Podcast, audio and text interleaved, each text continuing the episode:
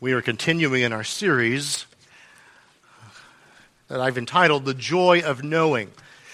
Knowing, to know, is a word that is featured uh, quite greatly in the, the letter that John is writing. And John is writing to us a letter. As I mentioned earlier, he wrote the gospel that is entitled by his name, The Gospel of John.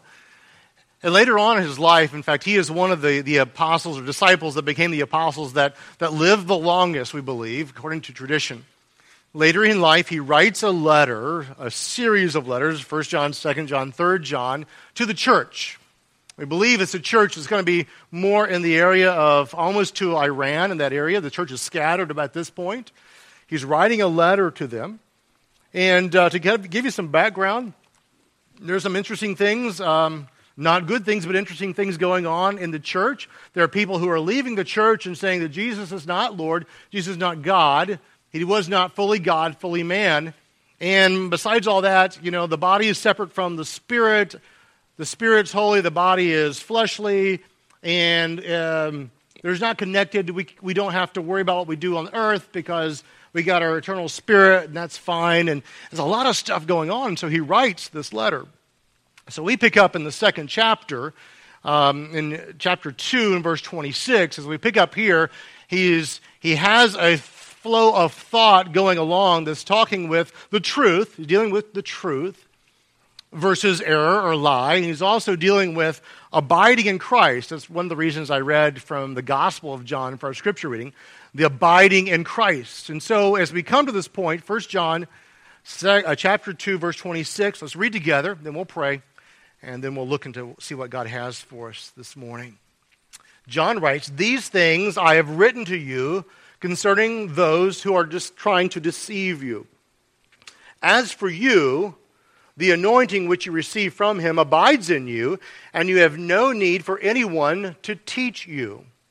But as his anointing teaches you about all things, and is true, and is not a lie, and just as it has taught you, you abide in him.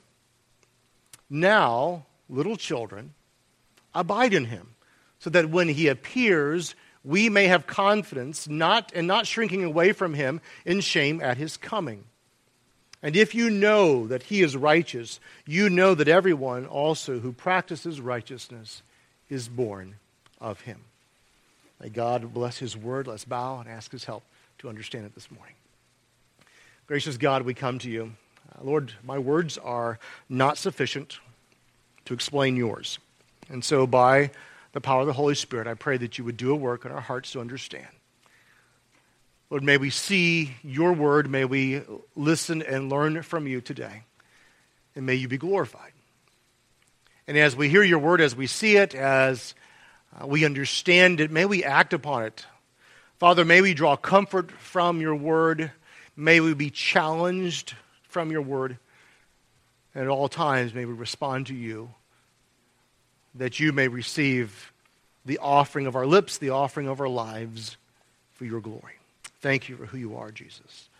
Thank you for the salvation that you have given to us. May you be glorified in our time this morning.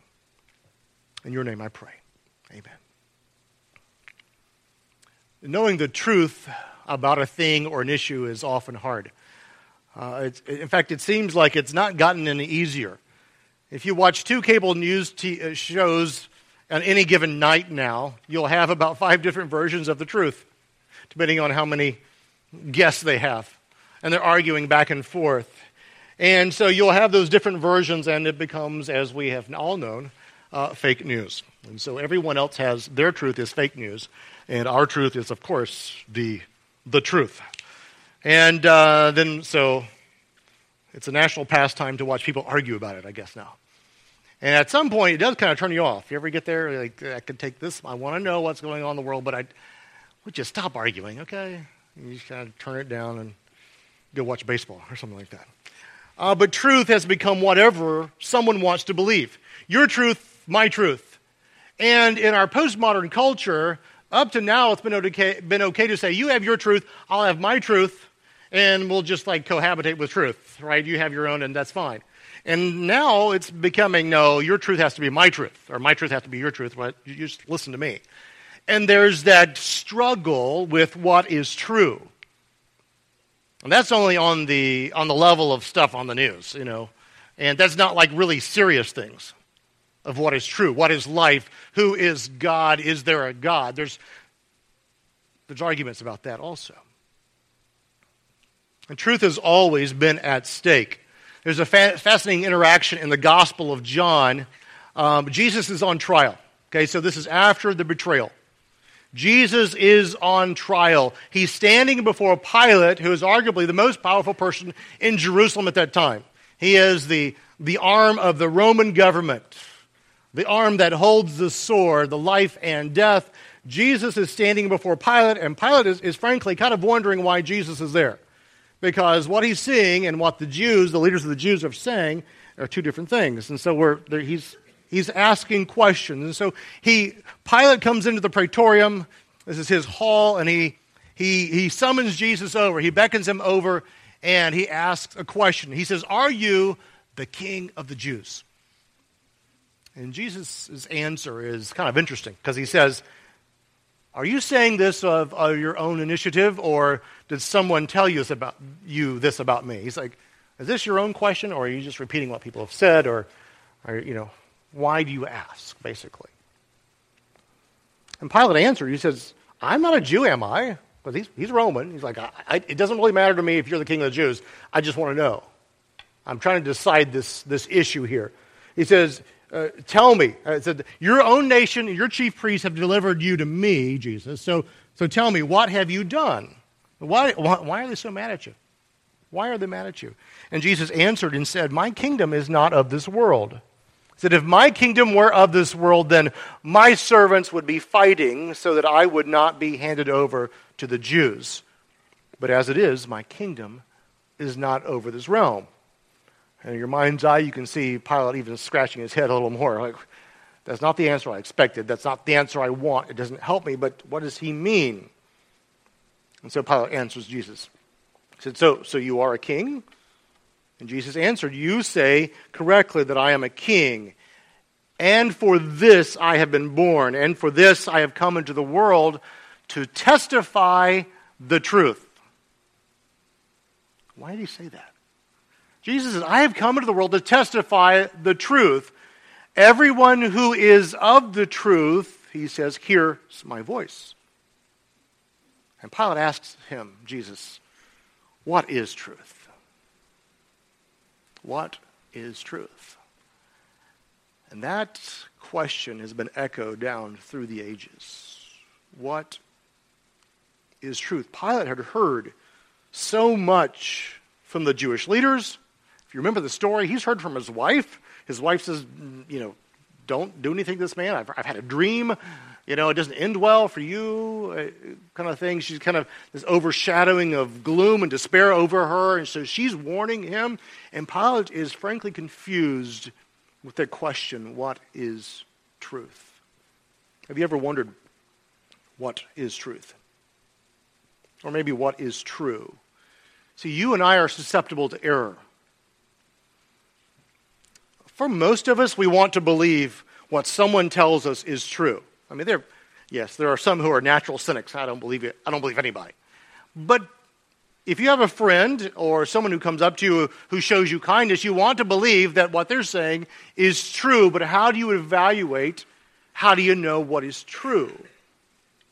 Because we often hear lives, and we we want to know.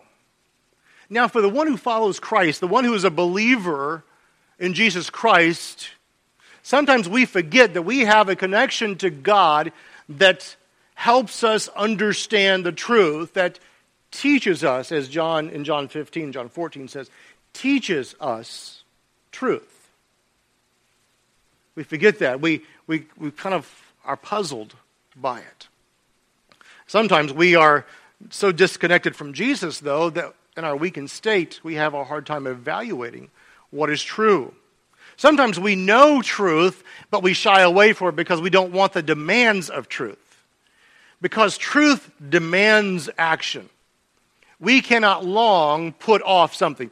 To, to put it off, to put off dealing with the truth, we're in effect deciding to not believe that it's true, to go against that which is true. And so we procrastinate, but we really make a decision.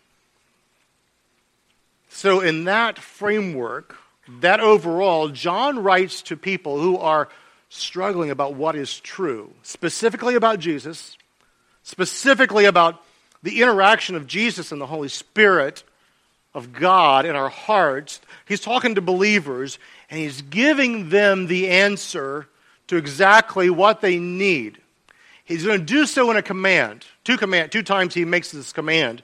And we're going to give you the command first so you know the we'll call this, you know, here's the, the back behind the scenes of, of a sermon preposition. This is our proposition. This is what God says from his words. And then we're going to tell you the effect of it here. So here's the proposition, if you don't write this down. Um, it is since Jesus invites us, and John here commands us to abide in him, you and I who know Christ must abide. Abide in Jesus. Okay? Since he invites, as we know God's word says he commands, for those of us who know Jesus, we must abide. Okay, that's the proposition, and we're gonna we're gonna flesh it out with three points. See, so you know it's not unending. Three small points. Okay, not two small points.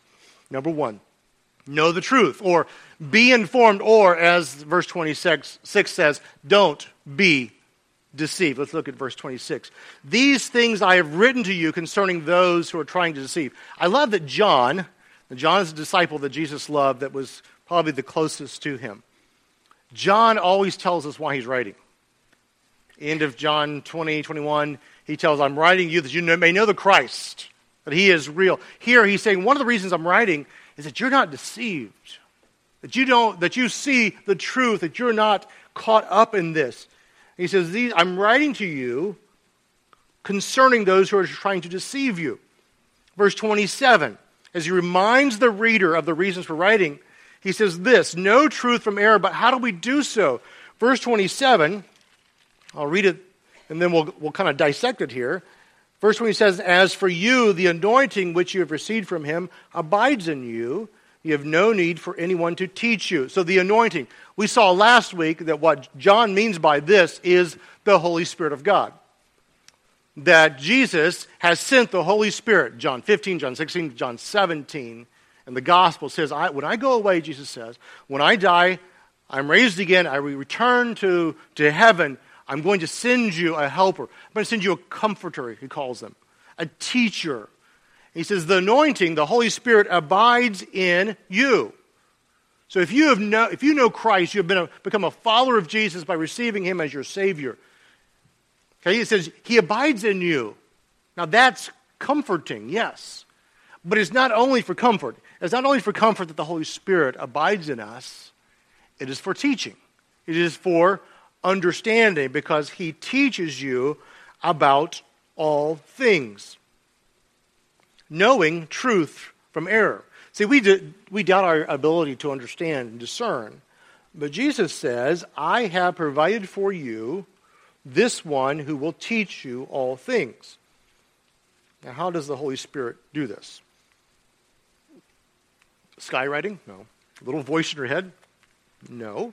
He does this through his word. John 17, 17 he says, Jesus prays to God the Father, says, sanctify them or set apart as holy them, the disciples, and then the believers. In truth, your word is truth. The Holy Spirit always uses his word, the word of God, to teach truth.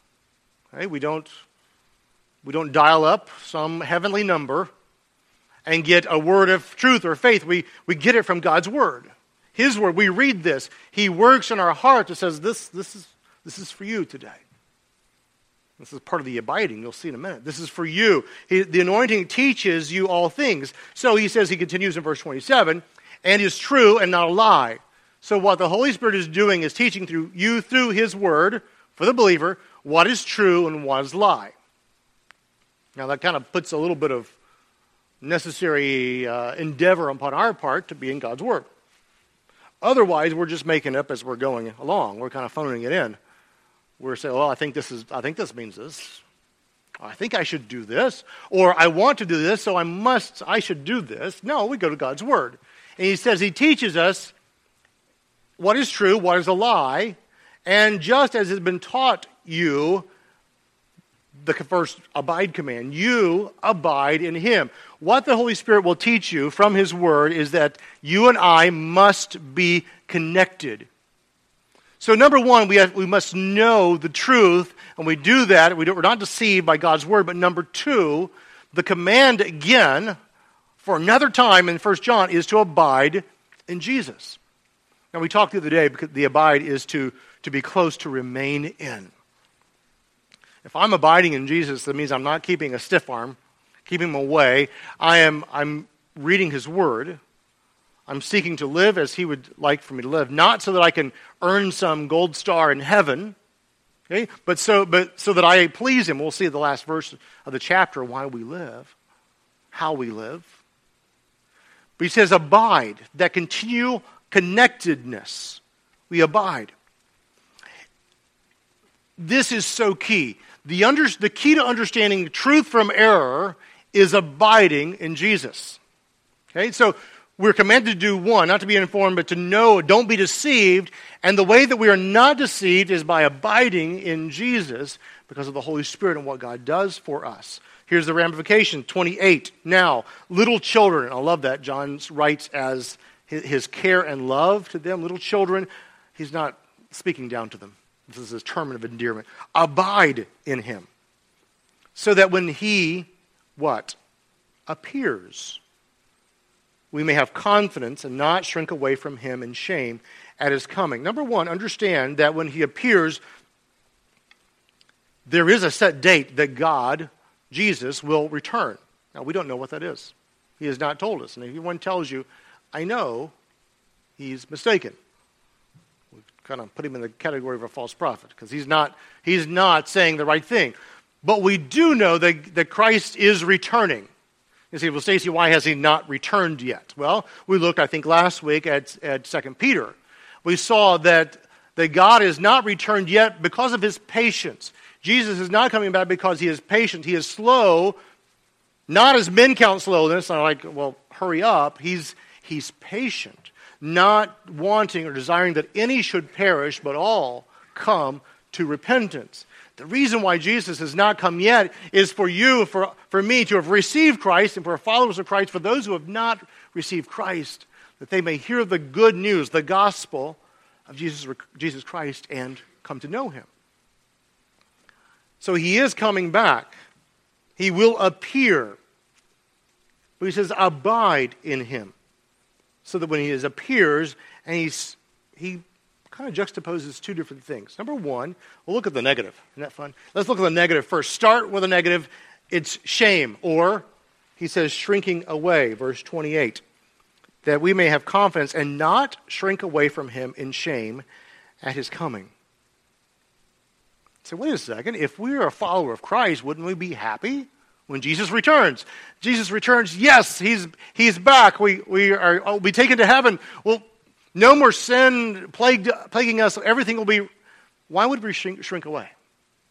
Well, I was thinking, how do I, how do I illustrate this for you? And I thought, well, maybe it's a time like when you're a kid and you went to your relatives' houses and your, your great aunt with the red lipstick and you're like three or four comes in to kiss you on the cheek, you know, and you, you know it's going to leave a blob and you have to wipe it off. And you see, you shrink, kind of push away.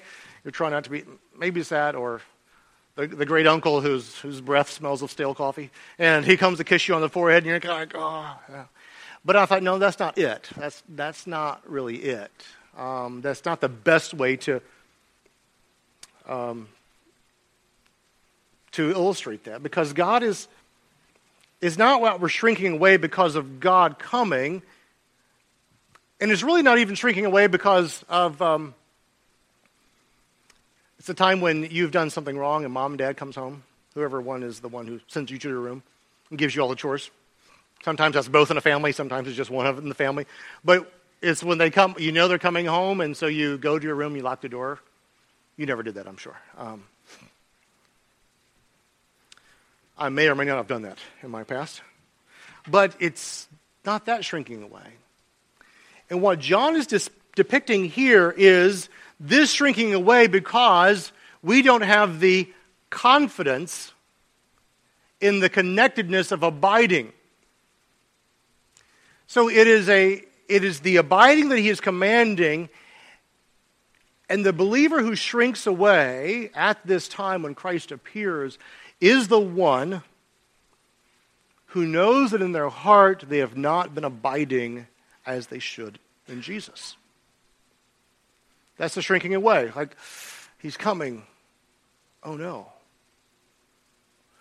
It's not that I don't love him. It's not that I, I, know, I don't understand. I'll go to heaven. I understand that, but oh no.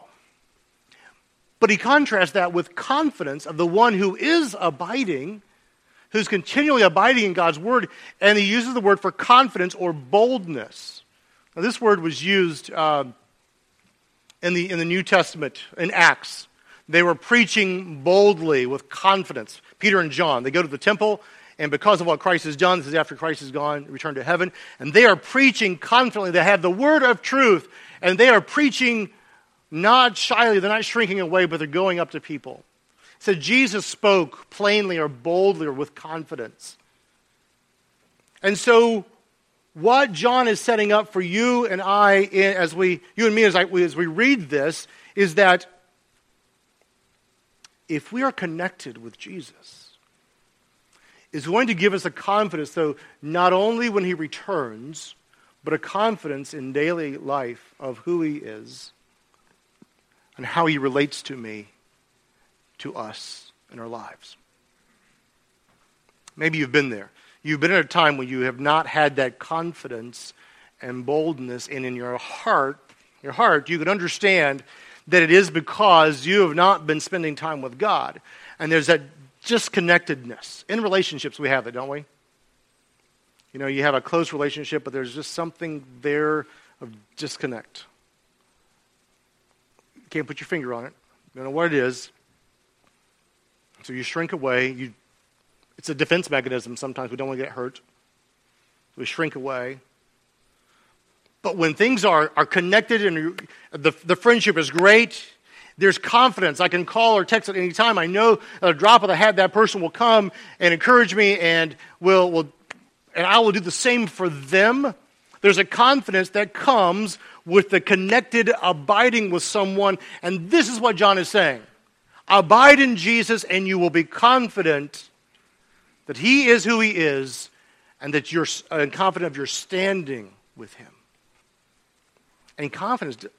So, I'm not a really big one on, you know, uh, self esteem, because sometimes it makes us kids um, too bold, too bratty. Um, not that you were you were everyone ever like that. Maybe it was me. Uh, but the self-esteem kind of thing is like, oh, that's you know, we want people to be well-adjusted, our kids, but we don't want them to be overconfident. But here, it's not an overconfidence; it's, a, it's assuredness that Jesus is in you. You are abiding in Him, and so you have the confidence to live for Him and in Him. And that figures into the next verse because what he says next is you're going to practice or do righteousness. The habit of your life is going to be because you're abiding, you're going to practice righteousness. Let, let us stipulate, first of all, that by practicing right things, doing right things, righteousness, we are not saved, are we? Okay? It's Ephesians 2 8 and 9. Not by works of righteousness which we have done, but according to his mercy he has saved us that's not Ephesians. It's uh, for grace by, for, by grace. That's another good verse. For by grace you save through faith, not of works, lest any man should boast. Right. So it's not that. It's not that we work and we. And it's not even we work and do right things, and after we are believers, that God loves us more. No, that's not it. It is because we are connected to Christ that we live righteously. And Verse 29 if you know that he is righteous.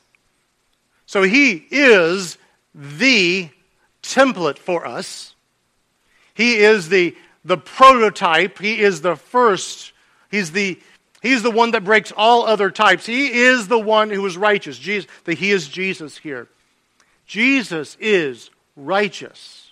Say, well, unpack that a little more. Righteousness is it is the moral nature of God that always does what is just, what is good, what is holy, what is right, righteous. This is the moral nature of God. And if you know, and you could say, and since you know that he is righteous, you know that everyone who practices righteousness is, a, is born of him.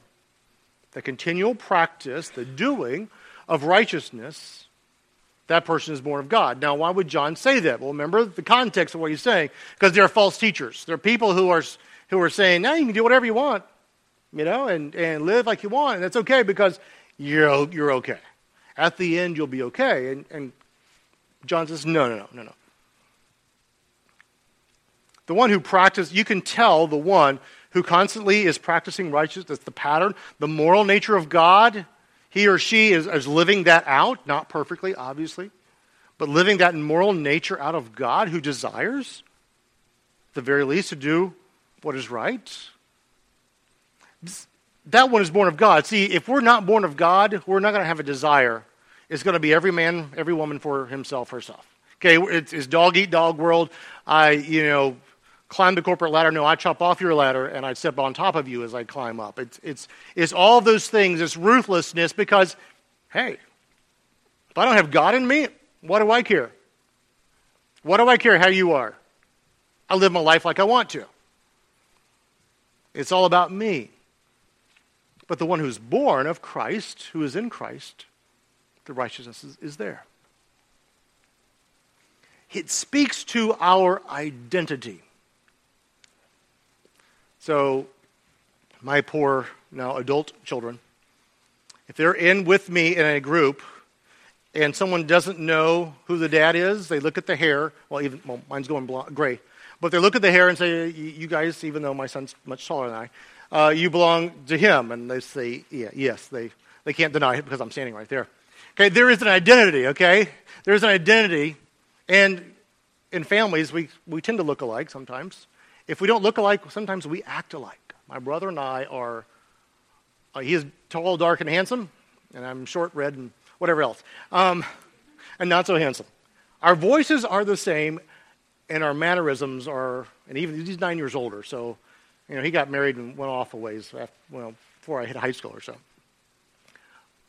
There's a resemblance. Identity. There is a resemblance of the one who abides in Christ that he, that she, is like Christ. They practice the moral nature of God, not to be more approved, not to be saved, because it's their identity, is their nature that God has given to them. See, by my actions, by my doing, I identify that I am Christ's. I don't do them to say, hey, look at me. Look at me, pat me on the back because I was a good boy today. It's because this is who my Savior is, who is my, my prototype that I, I pattern my life after. He is the first one, the moral nature, and so I pattern my life after him. I identify with him.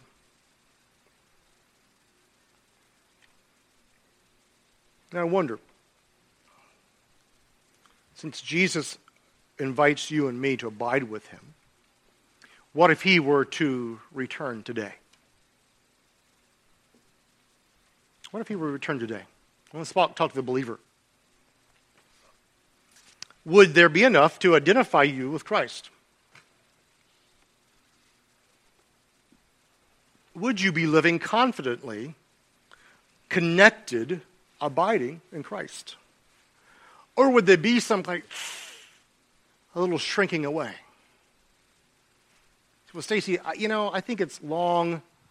I think it's way off in the future.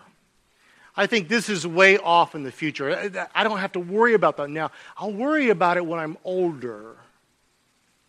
And for the believer, that's, those are years of wasted time. Number one, identifying with Christ, living out his nature. Number two, of loving and caring and serving others, practicing righteousness, so they may see your Jesus. But for the, what, those who do not know Christ as Savior, what if Christ were to appear to return now? See, what the Scripture tells us is that He will return. And that, as I mentioned earlier, He is patient now. He is waiting for those to come to repentance, to, to, to want to be rid of their sin, that they will cast themselves upon Jesus and say, Jesus, you are my all. I give you my sin. I confess them, my sins to you, and you will wipe me clean by your, by your grace. I'll take upon me your righteousness. God will see your Christ's righteousness covering me instead of my own filthy works. And for you, the day is approaching. If you do not know Jesus, you come to that point where Jesus is the one you run to, your refuge. See, Paul, uh, John here wants us to understand that Christ is returning. He wants us to understand that there is a way to know truth versus error. He wants us to understand, most of all, that abiding in Jesus is the natural part of a believer. And the ramifications of this are these that as you abide in Jesus, as you abide in the truth, confidence and righteousness are yours through him. See, it troubles me, and I, I am burdened for believers who never experience the confidence of knowing Christ and living out Christ's life through them in righteousness. And it saddens me in the turmoil and struggle that goes through, that they go through, because I know that by abiding in Jesus, not being perfect, no, but abiding in Jesus and staying in Him, staying close to Him, that connectedness makes all the difference in a Christian life. Will your, all your trials go away? Your troubles? No. Your troubles will not go away. Your trials will not all go away. God will use those trials, those troubles in your life to point to Himself.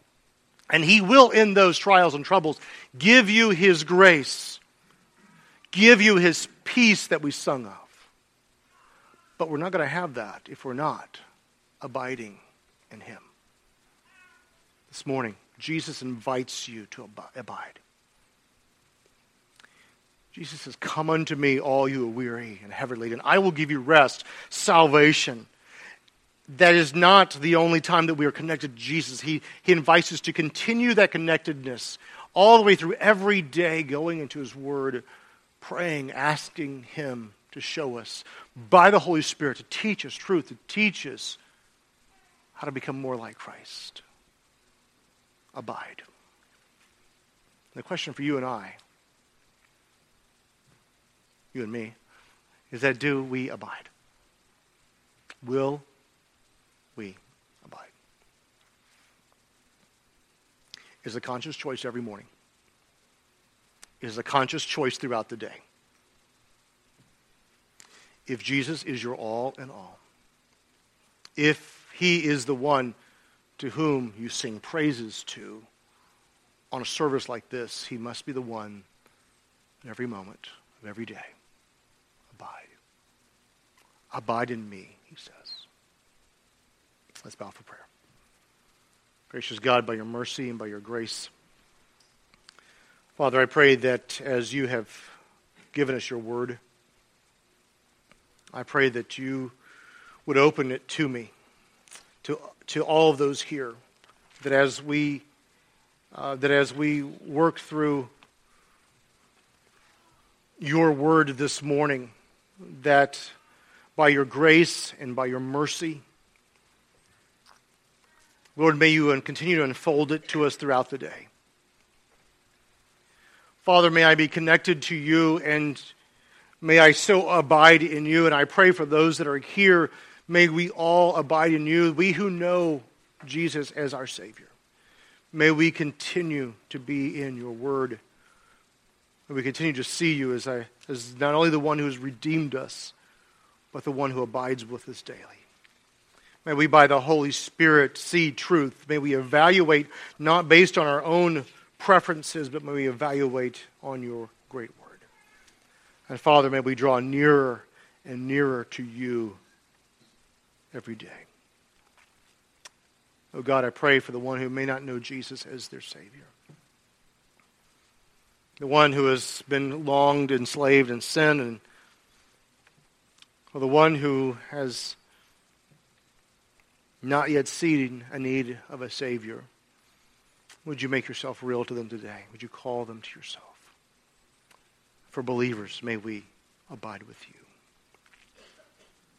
Thank you that you invite us, you draw us near. Christ, and I pray. Amen.